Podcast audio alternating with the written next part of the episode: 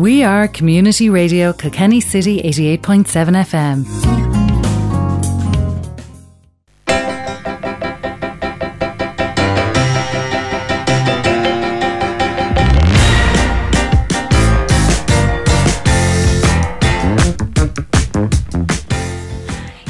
Yes, hello and welcome to Kilkenny Today here on Community Radio Kilkenny City 88.7 FM. And you're tuned in to myself, Ann Nolan, and I'll be filling in here for the next hour on the show.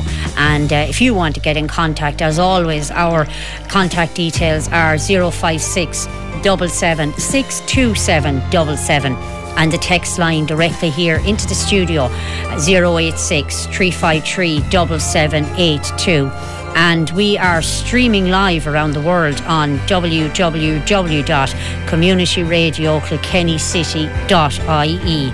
A packed show as we always do on Kilkenny today uh, in a few moments, I will be speaking to Caitriona Corr, and she is a researcher in cycling with Kilkenny County Council.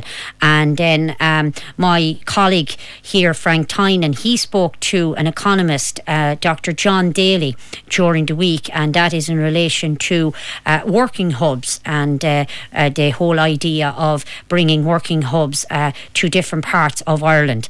And then, as well, later on in the show, I'll be speaking to Sinead Nolan and uh, Sinead is from Crumlin Children's Hospital, and it'll be uh, all about uh, Christmas Jumper Day 2020, and uh, that's a little bit later on in the show. Um, but uh, f- we'll start with uh, Caitriona Corr, who is a researcher in cycling with Kilkenny County Council. Students returning to school in St. Canice's and Loreto after the mid-term break had a pleasant experience outside of the school gates. On the phone now, I am speaking to Caitriona Corr, who is researching cycling in Kilkenny with Kilkenny County Council. So, welcome to Community Radio Kilkenny City, Caitriona. Thank you very much, Ann. So, um, first of all, tell me and the listeners, what was the issue um, outside of the school gates at these two schools in Kilkenny? Surveys had been conducted with students from both schools, and what the students were saying was that nobody felt safe walking or cycling to the schools.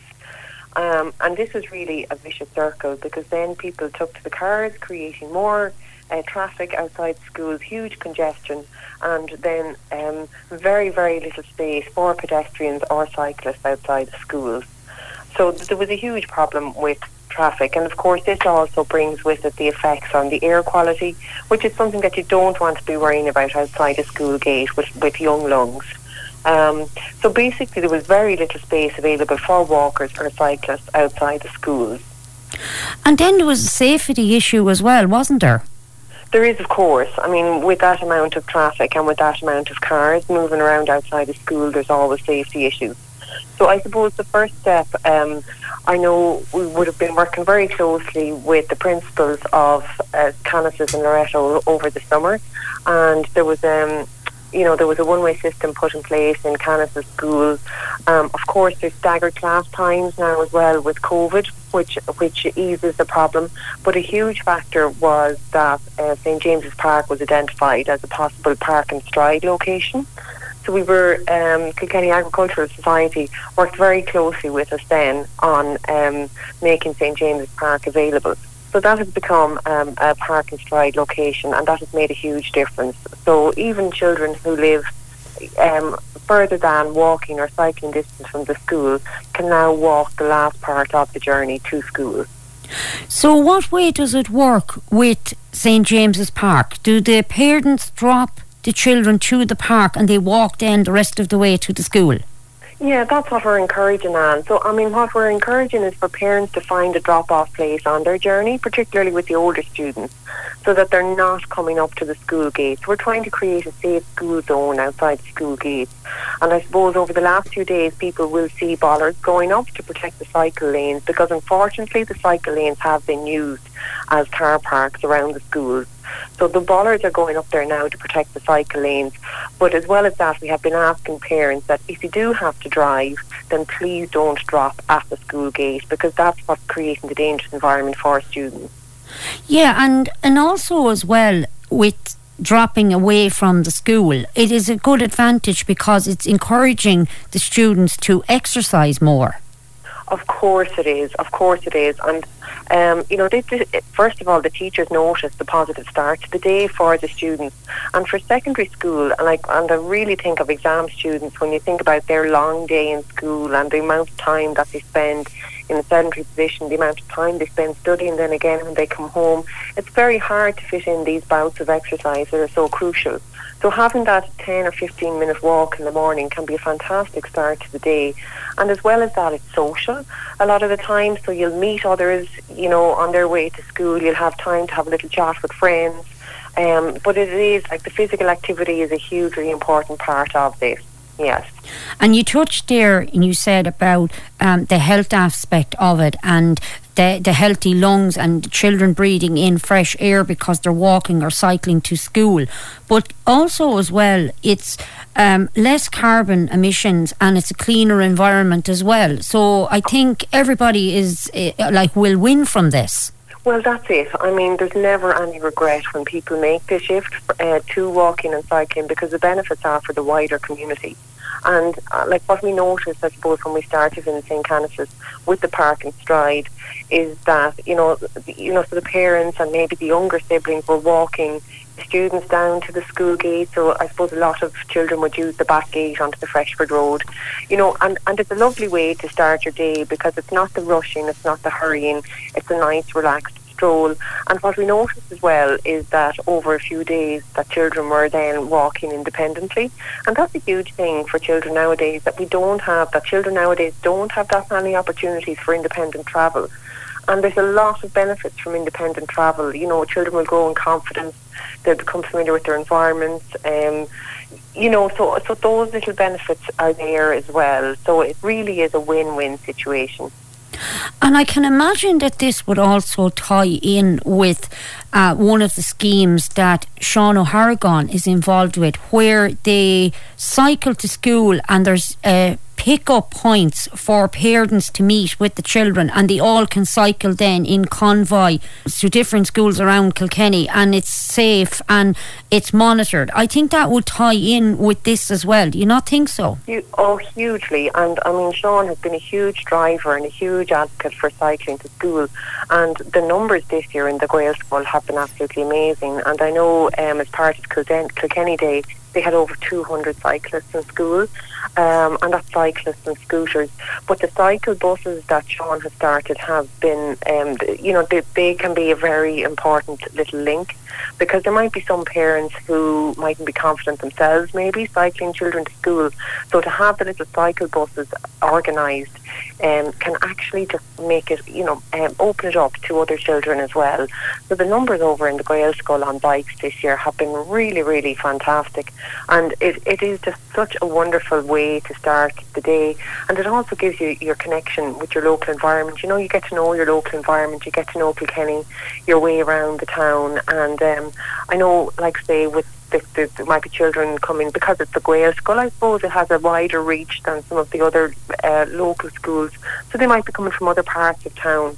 And you know, you might be cycling along by the river on your way to school, and there's no better way really of starting your school day yeah, because I come from that end of town where I come through to come here to work.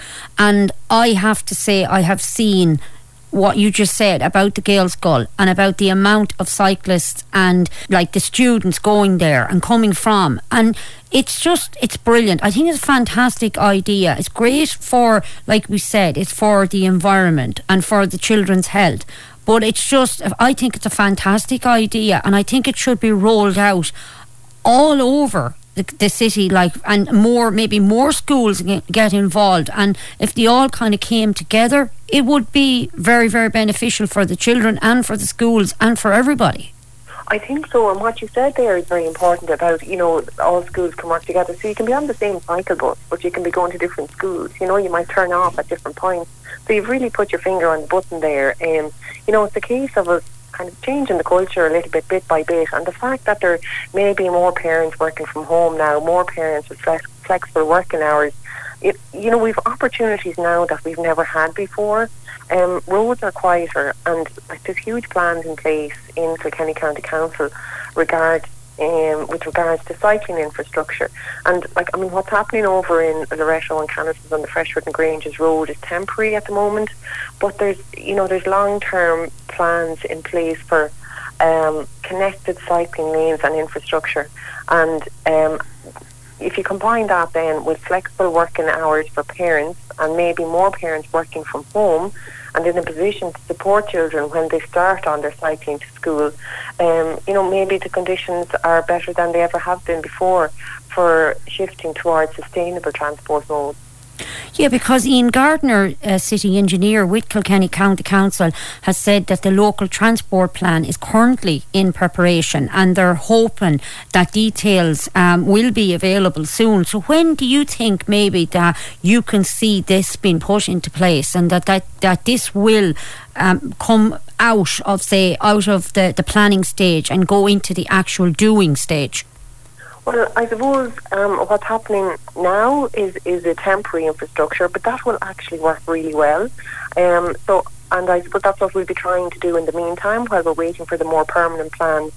Um, so it'll probably be towards the end of next year. So the local transport plan, of course, has been delayed a little by COVID, but that should be um, and that you know, the, uh, that should be ready in the next couple of months. So once the local transport plan is in place, then we can start on the detailed design of the cycle routes and then of course that will follow then with there, there would be plenty of consultation and the consultation process has already begun say, with cyclists and we're working closely with the Kenny Cycling and Walking Campaign Group and then I suppose the next stage after that then will be putting the actual infrastructure in place. And the plan would be that there will be quite a bit of segregated cycling facilities because I suppose the segregated cycling facilities are quite important if we want to have children cycling to school. And of course, we do have a medieval town centre, you know, and that's what makes Kilkenny unique. That's a huge, um, you know, I, I, think people are very proud of the medieval centre, but it, does, of course, pose challenging uh, pose challenges for uh, cycling infrastructure. Um, and it may be more so about um, slowing down traffic in, in the heart of the town. And then, I suppose, on the more on the radial routes, we'll hopefully have our, our segregated cycling routes. Yeah, because today um, in the news it was announced that there's a new school going over at the wetlands there off the Callan Road. So that's yes. going to be great, great asset to the city as well. Yes, and the cycling infrastructure, you know, when when you get the chance to incorporate it at the early phase, um, you know that that's a wonderful opportunity, and that has that has been incorporated into that new school. So, um, you, you know, there will be plenty of opportunities going forward. I suppose the challenge remains with the old infrastructure. That's where it's more challenging. Yeah, because you just said there it's going to tie in, and, and you can see over there as the engineers are working there every day and they're putting all that new road and the new roundabout in over on the Callan Road. You can see that there is going to be cycle lanes and that the new part is going to uh, intertwine with the older part over there. So I think it's going to be a fantastic idea and it's going to, like we said, it's going to benefit benefit everybody going forward. It does. I mean, when you prioritise pedestrians and cyclists, it benefits everyone. And, and, we have to remember that the more people that are walking and cycling, that the more cars that we're taking off the roads. That leaves more space for the people that have to use cars as well. Um, but, it, it, you know, there's, there's, as I said, there's all the other benefits. Like, so there's reduced congestion, but there's also reduced air pollution. There's more connections to the community, which is a big thing. You know, um, so, like the benefits, as I said, are I suppose it's, there's an awful lot of social interactions that happen when people are walking and cycling that don't happen when you're in car as well. You know, so there, there are there are benefits for everybody. Yeah, but it's also, I think it's up to parents and guardians as well that they encourage children from a very young age. I think a lot of people are, are inclined to hop in the car to go to school or go downtown. I think if if say from young age if they're encouraged to maybe walk or cycle it would be a great benefit that's it, and it does take encouragement, you know, and you do have to get set up in the house for it. And particularly this time of the year now, we're facing into the winter. Um, but in Kilkenny or, and in Ireland, um, like we actually don't have that many. Uh, we don't have as much rain as we seem to think we have, you know, and we can prepare for it. So it's like it's having the gloves, it's having the wet gear, um, you know, it's having the bike ready in the morning. It's those little things. But once you start cycling, that just becomes part and parcel of the everyday routine. Um, and I suppose then there's also a body of work to be done around making sure that parents have the confidence to help their child to cycle and to find those routes to school, um, and also to do that type of road education with children. And that's currently taking place at the moment under Bike Week. Um, you know, and children are being brought out on the road, and, and that's an, that's an important piece too that you know that the education is there and that the confidence is there so people will choose to cycle yeah you're 100% right there because i have seen um, even over weekends on a Saturday and Sunday, and you can see families out with very young children cycling across the ring road. So it's like you said, where they're, those parents are putting those ground rules in place go, for children going forward, and it's encouraging them to actually you know, to cycle. And as they get older and they build up the confidence, you can see them then maybe they're going off on their own and grouping in with one of these cycle buses and they'll be able to go to school on their own steam. Yes, absolutely. And then that extends later on in life as well. And we're like, like young people are probably much more accepting of sustainable transport modes than other generations. And if young people can manage with buses and walking and cycling, they're happy to do so. So it's about making sure that we have the right environment in place and that people can make that choice. Um, and if you look at some of the uh, companies, I suppose, that are in Kilkenny, if you look, for example, at Cartoon Saloon, and Cartoon Saloon could have hundreds of artists in and animators in at different times of the year. And if they're only if they're going to come to Kilkenny, they want to be able to get around by bike. They want to be able to walk or to get the way around the city by public transport because that's the accepted way, you know, in other cities. And it's something I suppose that's a change for people who've been living in Kilkenny. Um, but it's but, but but that is the way forward. And as you say, young people are very very open to that. And it's not as much maybe on their list of things to do that they have to have the car and they have to, you know, be able to drive around the city. Um, you know, that sustainable transport is actually the way forward. And Mayor of Kilkenny, John Coonan, is also on board with this great idea, and uh, he's delighted that uh, the Kilkenny County Council are implementing these measures um, for a safe school zone for children going forward. And, you know, we're lucky that we have a mayor who loves being on the bike as well because I know John cycled loads as a child and I think he hadn't cycled then for a good few years and he did a reintroduction to cycling course with the Sports Partnership a couple of years ago and I suppose rediscovered the love of the bike and the ease of travel by bike. And one thing about the bike as well is if you're in town on the bike it's so easy to go from one part of town to the other. It's not like you're parked up and you have to stay there. So, I mean, John John um, loves going around by bike now, so it's fantastic to have a mayor who is very supportive. Yeah, and I think as well, if children see the mayor going out and doing it, well, then it's going to encourage them to go and do it also. Because especially when the likes of the mayor of Kilkenny comes to visit a school or comes to visit a centre, they these are young children who are going to look up to these people that are coming in to visit them. So they're obviously going to follow in their footsteps to some degree. Absolutely, absolutely. And that's why it's important, you know, that we're all out there as role models and that cycling isn't just about, you know, sports cycling. It's not just about going out on at the weekend with the lycra. Like cycling is a form of transport. It's a way of getting around, and you can be uh, wearing your suit and on your bike, or you can have your mayor's chain on and you can be on your bike, or you can be going to work, you know, and be on your bike. So that's that's a very very important message to get out there. Yeah. Yes. Well, with that, um, thank you very much, Caitriona. Uh, that was Caitriona Corr, who is a researcher in cycling with Kilkenny County Council. So thank you again for taking the call and taking part in Community Radio Kilkenny City and Kilkenny Today. Thank you very much for the opportunity, Ann. No problem. Thanks a million. We are Community Radio Kilkenny City 88.7 FM. Yes, you are tuned to Community Radio Kilkenny City 88.7 FM and you're tuned to Kilkenny today with myself, Ann Nolan.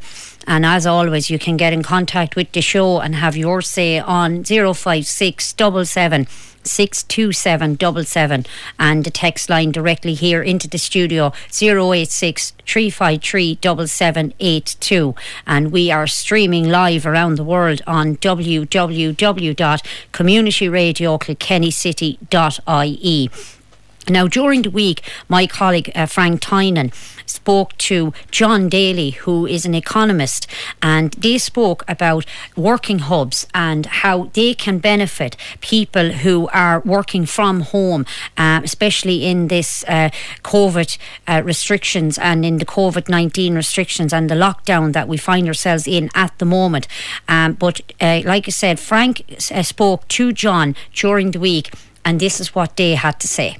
The regional co-working analysis uh, prepared by the three regional assemblies of Ireland found that 387,000 private sector workers are capable of operating remotely in Ireland. Joining me now on Kilkenny today to discuss details from this report is John Daly, economist with the three regional assemblies of Ireland. John, how are you? Many thanks for joining us here on Community Radio Kilkenny City. Hi Frank, how are you doing? Good to talk to you. Um, just maybe for, for listeners perhaps who are not familiar with the regional assemblies, would you be able to give a small little uh, brief overview of, what, of the work that's being done there? Yeah, so the uh, three regional assemblies of Ireland, we're essentially kind of the regional tier of local government of Ireland. Uh, we kind of play a, a, key role in advocating for policies and preparing research that will support uh, regional development uh, across Ireland. Uh, so this kind of involves kind of providing advice support uh, other appropriate uh, public bodies on the regional uh, implementations of their policies and plans, uh, with our kind of specific focus on regional planning and regional economic development.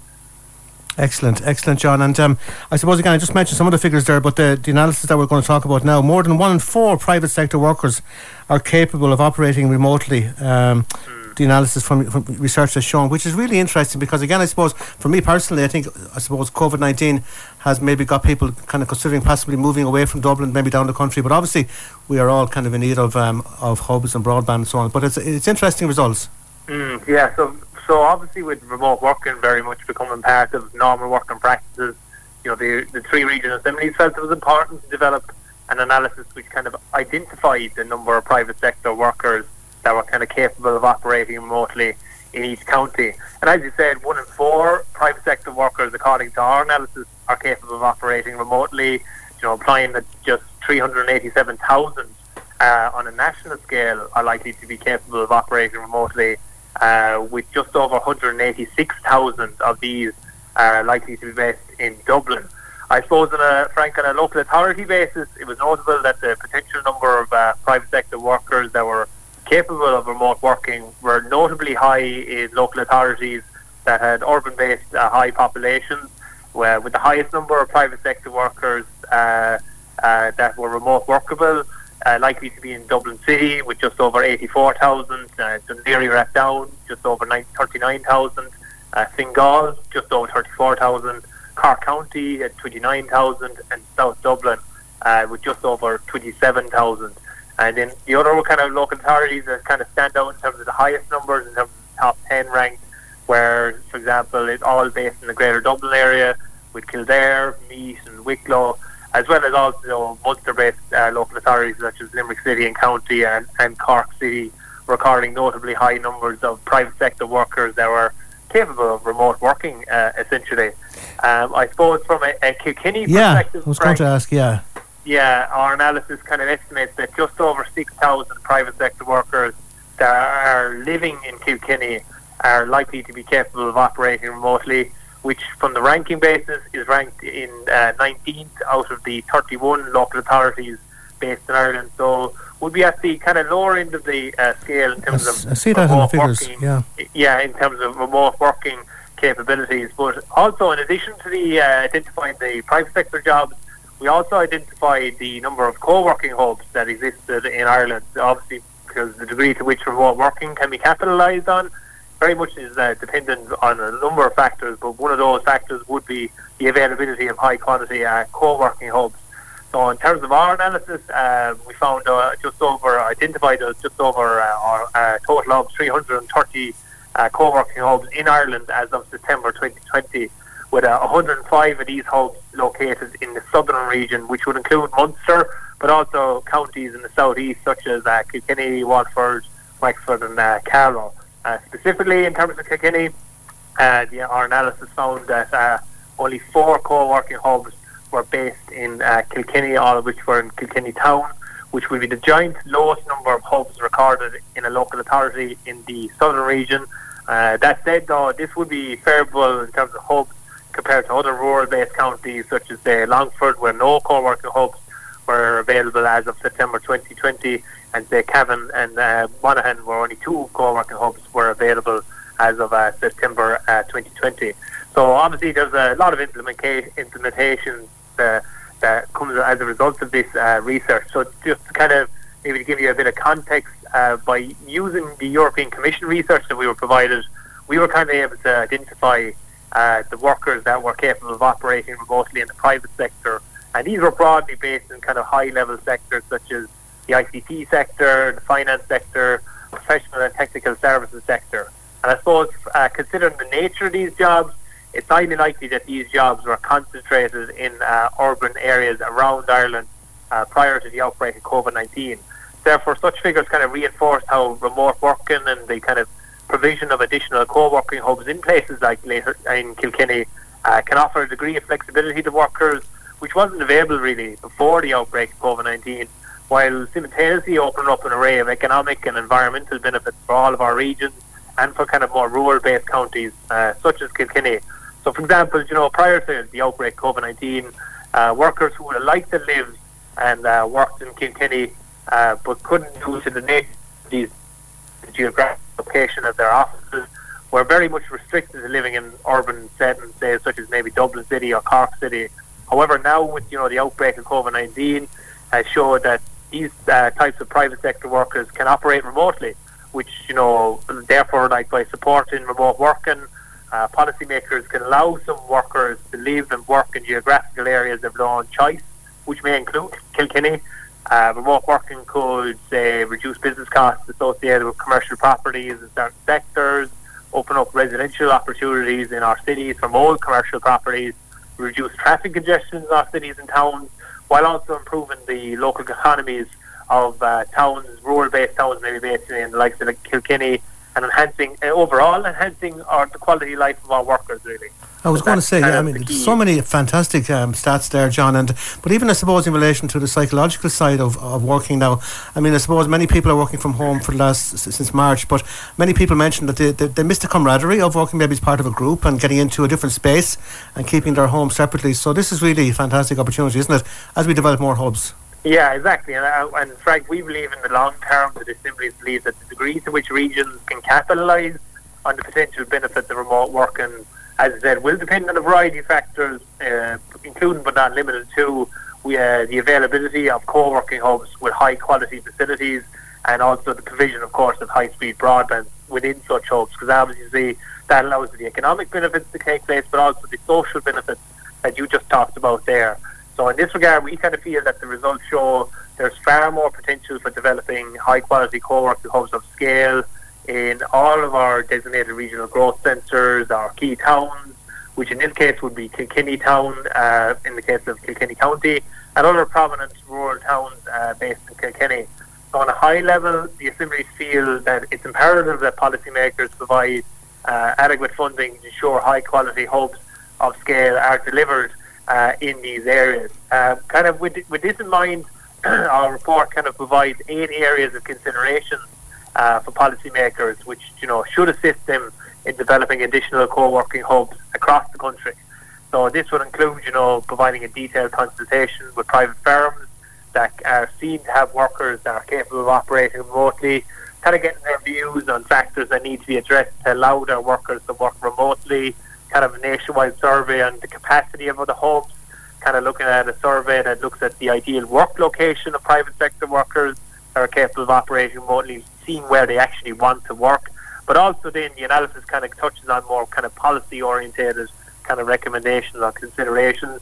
For example, our analysis suggests, uh, you know, exploring the possibility of providing employers with a tax credit for every employee that is allowed to operate outside of their head office in Ireland.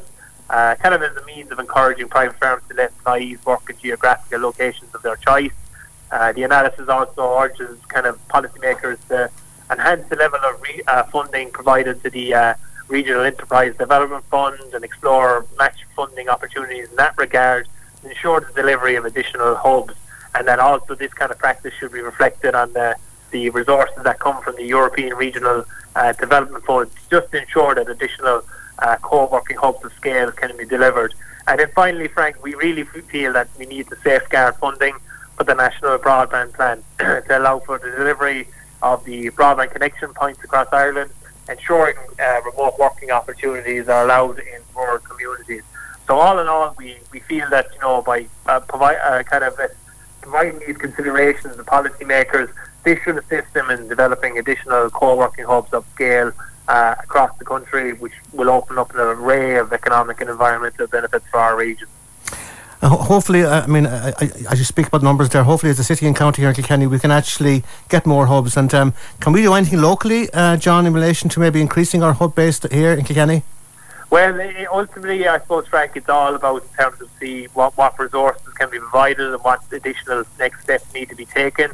While the report definitely shows that there is potential for additional co-working hubs across the country, where they actually need to be located and what additional steps need to be taken have been outlined in the report, haven't been outlined in the report. As we know, we acknowledge in the report this is not the complete picture. But I think with the considerations that I've just outlined, especially in terms of the surveys, additional an additional evidence base can be built up, which should allow us to kind of identify maybe a suitable site across the country in areas like, like such as Kilkenny, which could be more uh, susceptible to developing economic benefits if a co-working hub was put in place. Well, it's really, really optimistic, John. John Daly, economist with the three regional assemblies in Ireland. Many, many thanks for such a comprehensive review of what's uh, what's happening at the moment and what can happen in the future. It's really, really, um, I think, very positive. Thanks very much, Frank. John, thanks very much for your time. Talk to you soon. Bye. Bye-bye. Bye. Yes, and that was my colleague uh, Frank Tynan, and he was speaking to economist John Daly, and uh, in relation to working hubs and uh, the brilliant idea that they can uh, offer to people uh, in relation to either working from home or working from one of these hubs, and the uh, procedures that need to be put in place for these hubs to actually work and to for people to be able to benefit from them. So, thank you very much to Frank for speaking to John Daly um, from, uh, he was, uh, sorry, an economist, and that was from during the week. Now, a traffic notice um, Friday, the 6th of November, Ward and Burke Construction Limited, on behalf of Irish Water, will be carrying out a, a water main upgrade on Bateman Quay at the junction of John's Bridge until Friday the 6th each evening uh, f- uh, from 6:30 p.m. to 6 a.m. and that is to facilitate the upgrade of the water main and temporary traffic management will be in place and local access will be accommodated where possible. And Kilkenny County Council apologises for any inconvenience caused there. And also uh, Kilkenny Gardaí are um, they're investigating where a man suffered a broken nose after he was assaulted on Church Lane in Kilkenny City on last Saturday. The incident occurred shortly after 5 pm, and Gardaí are appealing for any witnesses to contact them in Garda in Kilkenny Garda station and the contact details there are 056 77 75000. That's 056 77 75000 and that is in relation to an assault that happened on Church Lane in Kilkenny City last Saturday where a man suffered a broken nose and Kilkenny Gardaí are investigating.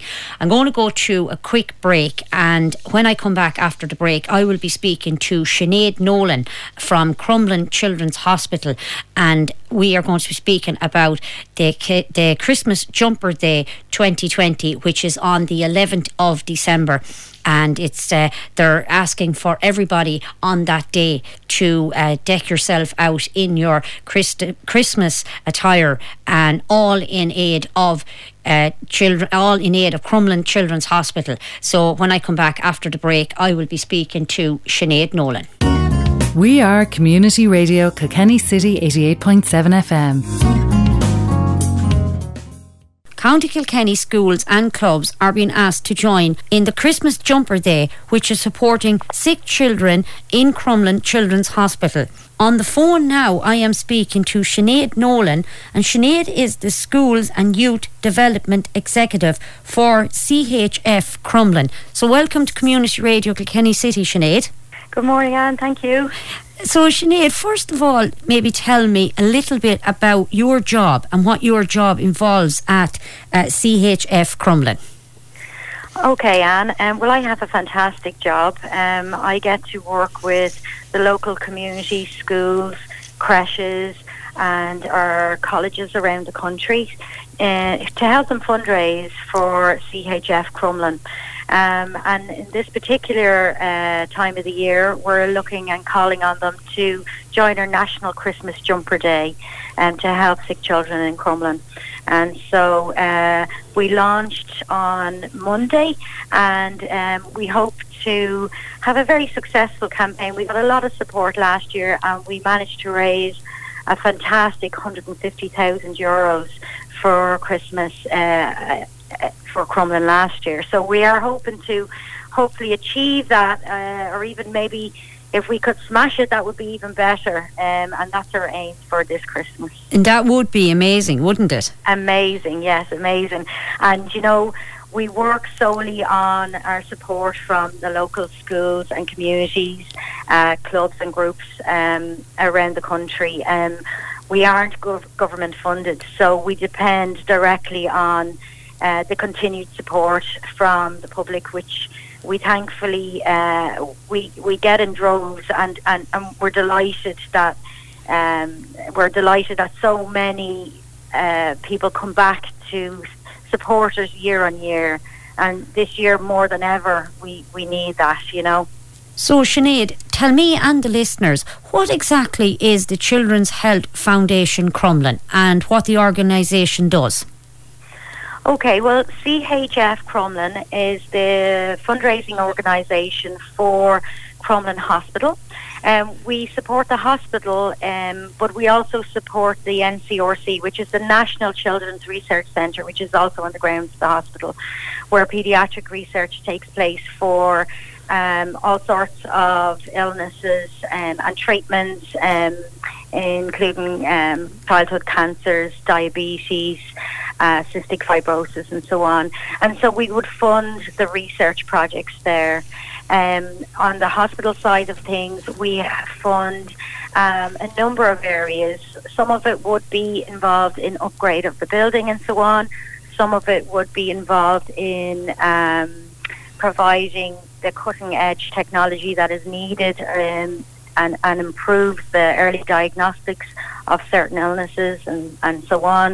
Um, and then on other areas, we kind of help provide the wraparound service for the families and for the patients themselves. So we have uh, holistic therapies that we would fund um, that would work in uh, uh, coincide with you know um, medicated treatments, um, but also there's a little bit of an escapism there for both the patients and sometimes even the parents.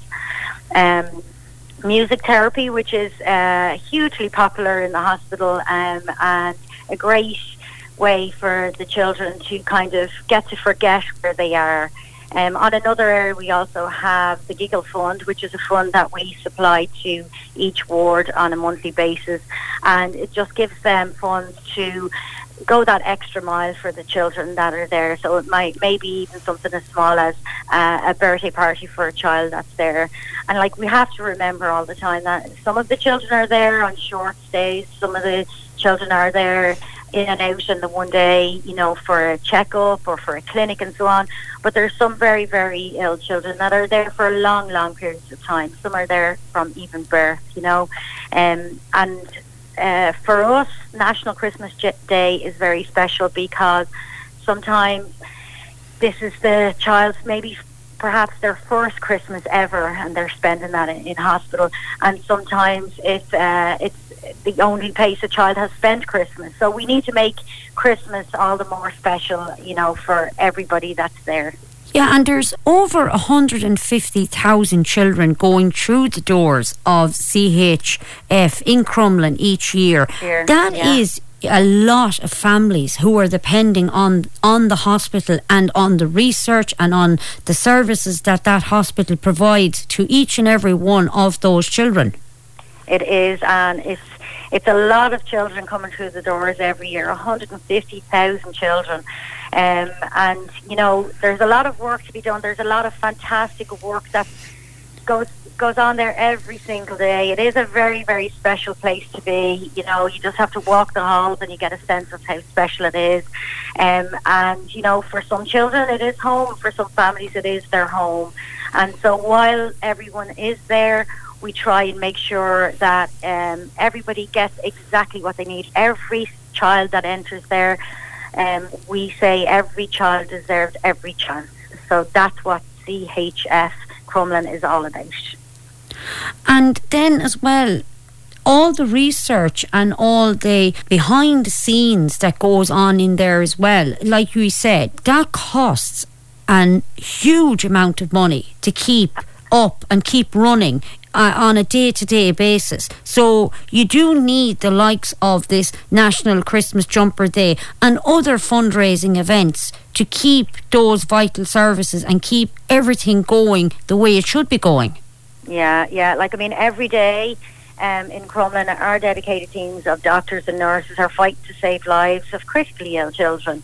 You know, so we want to give them every every opportunity and every chance they can have. You know, to have the best outcomes. Um, thank God we have the best supporters. You know, um, a lot of people do support us because they've had an experience of Crumlin, um, or maybe um, they have had a sibling or they've been in the hospital themselves over the years. You know, the hospital's there a long, long time. Um, so we're very thankful and grateful for our continued supporters. Um, we, you know, we just wouldn't be able to do what we do without them. And speaking of supporters, you have a very famous ambassador, uh, Rob Kearney, who has lended his support throughout the years for uh, CHF at Crumlin. We we do. We're very very lucky. Um, Rob is extremely generous with his time and support um, for uh, Crumlin. He he's been our ambassador now for a number of years, but um, he he definitely goes above and beyond. Um, last year he actually attended the hospital and turned on the Christmas lights with some of the children too. Um, so we're very grateful for all uh, his time and effort. Um, it, it always helps um, to have you know somebody help us get the story out there. Um, so we are we are extremely grateful um, for all his support over the years. And Sinead, what are you asking of the people of Kilkenny and the environs of Kilkenny? What are you asking this Christmas from everybody and how can people get involved? So it's really, really simple to get involved. All we're really asking is to wear your festive Christmas jumper and to make a small donation. Now you can do or uh, take part in Christmas J- Jumper Day as simply as that, um, or you can go, you know, the extra um, mile and have some more festive fun along the way, adding in Christmas games and activities. So, um, what I found over the years is a lot of schools will um, take part in Christmas Jumper Day, and then they, on top of that, we will organise games or Christmas bakes or Christmas parties and so on. Um, and uh, what we would do is we, once you're registered, we would send you out a Christmas jumper goodie bag, pack, and in that it would have everything that you need to have kind of the fun-filled day. Um, now this year, obviously, we have um, a lot of restrictions and so on for the schools who are doing a tremendous job. Um, and so we have also managed to create our Christmas Jumper Day website, which where the schools can log on and they can also download all the art activities and games for the classrooms. So we will post everything out to them, but they can also have access to that too. Um, so if they wanted to do that, they can log on to christmasjumperday.cmrf.org and all the information is there for them. Um, and they can set up a, a, fundraising page for the school, which will also help them to uh, make it an easier process um, for the donation from uh, the students and parents. involved. And this year, especially, has been very, very strange and has been very stressful on a lot of charities and a lot of organisations that are doing tremendous work, including yourselves. Have you seen a reduction in, uh, say, intake in donations, say, to yourselves? Um, because even now, more than ever, you're going to need the help and support of people. Absolutely. Uh, I mean, now more than ever, it, it is definitely you know the words of the moment, um, especially coming up to Christmas. Um, obviously, this year, you know, everybody was caught off guard initially, and we had so many um, fundraising activities set up and events set up that all had to be cancelled. But you know, um, we're very resilient as well, and and so many people were so quick to adapt and help us to move the fundraising online, move their events to like virtual events. And you know, we had teams of uh, uh, of people that were in doing uh, marathon challenges, um, dance-a-thons, um, uh, uh, Zoom parties. Uh, everything was done either individually or virtually, uh, um, but still managed to come together as like team efforts as well. So we're we're extremely thankful um, for you know for people just adapting to the situation and just being determined to make you know. Uh, everything that they've done such a success. You know, there's there's a lot of extra heart, extra heart being put into things. I think this year in particular. Yeah, well, I think with something like this, I think it's people sh- should get a, a clap on the back because they really, really do go above and beyond for a, a, charity or for an organisation that they feel strongly about, and rightly so. They do, they do, and you know, especially for schools this year, they've they've really had a lot to cope with, um, and you know, we we get a lot of support from teachers in school where we we're well aware that they often could use the funds um, for for their own school as such. Um, having two school going kids myself, I know how, how that works, you know, and how it's always needed. However, they choose to help us. So we try and give back to them in the way of supporting them throughout this campaign. So if they sign up to this campaign, we will give them all they need to run the day. We'll give the children plenty of activities and artwork and games and so on, so that they're having a, a, a festive fun day also, you know. And then in the background, then we're all very conscious that we're trying to make life as best we can for the sick children in Crumlin. Well, Sinead Nolan, uh, Schools and Youth Development Executive at CHF Crumlin, thank you very much for taking the call today. And can I just wish you and all your colleagues uh, up there at uh, CHF Crumlin the very, very best of luck and the very best of luck with uh, Christmas Jumper Day, which is on Friday, the 11th of December. And uh, again, thanks again for taking the call. Thank you so much, Ann. And if any of the listeners would like to get involved, please log on to christmasjumperday.cmrf.org and we will give them everything that they need to join. And thank you so much for your support. And thank you again to Sinead Nolan from Crumlin Children's Hospital there speaking about Christmas Jumper Day. And we spoke earlier on this morning. Also, thanks to uh, John Daly, who was speaking to my colleague Frank Tynan uh, during the week and uh, about the work hubs. And also, as well, thank you to Caitriona Corr from Kilkenny County Council. Uh, that is all I have time for on the show today. Uh, stay tuned for more great programmes coming up after me. We are Community Radio Kilkenny City 88.7 FM.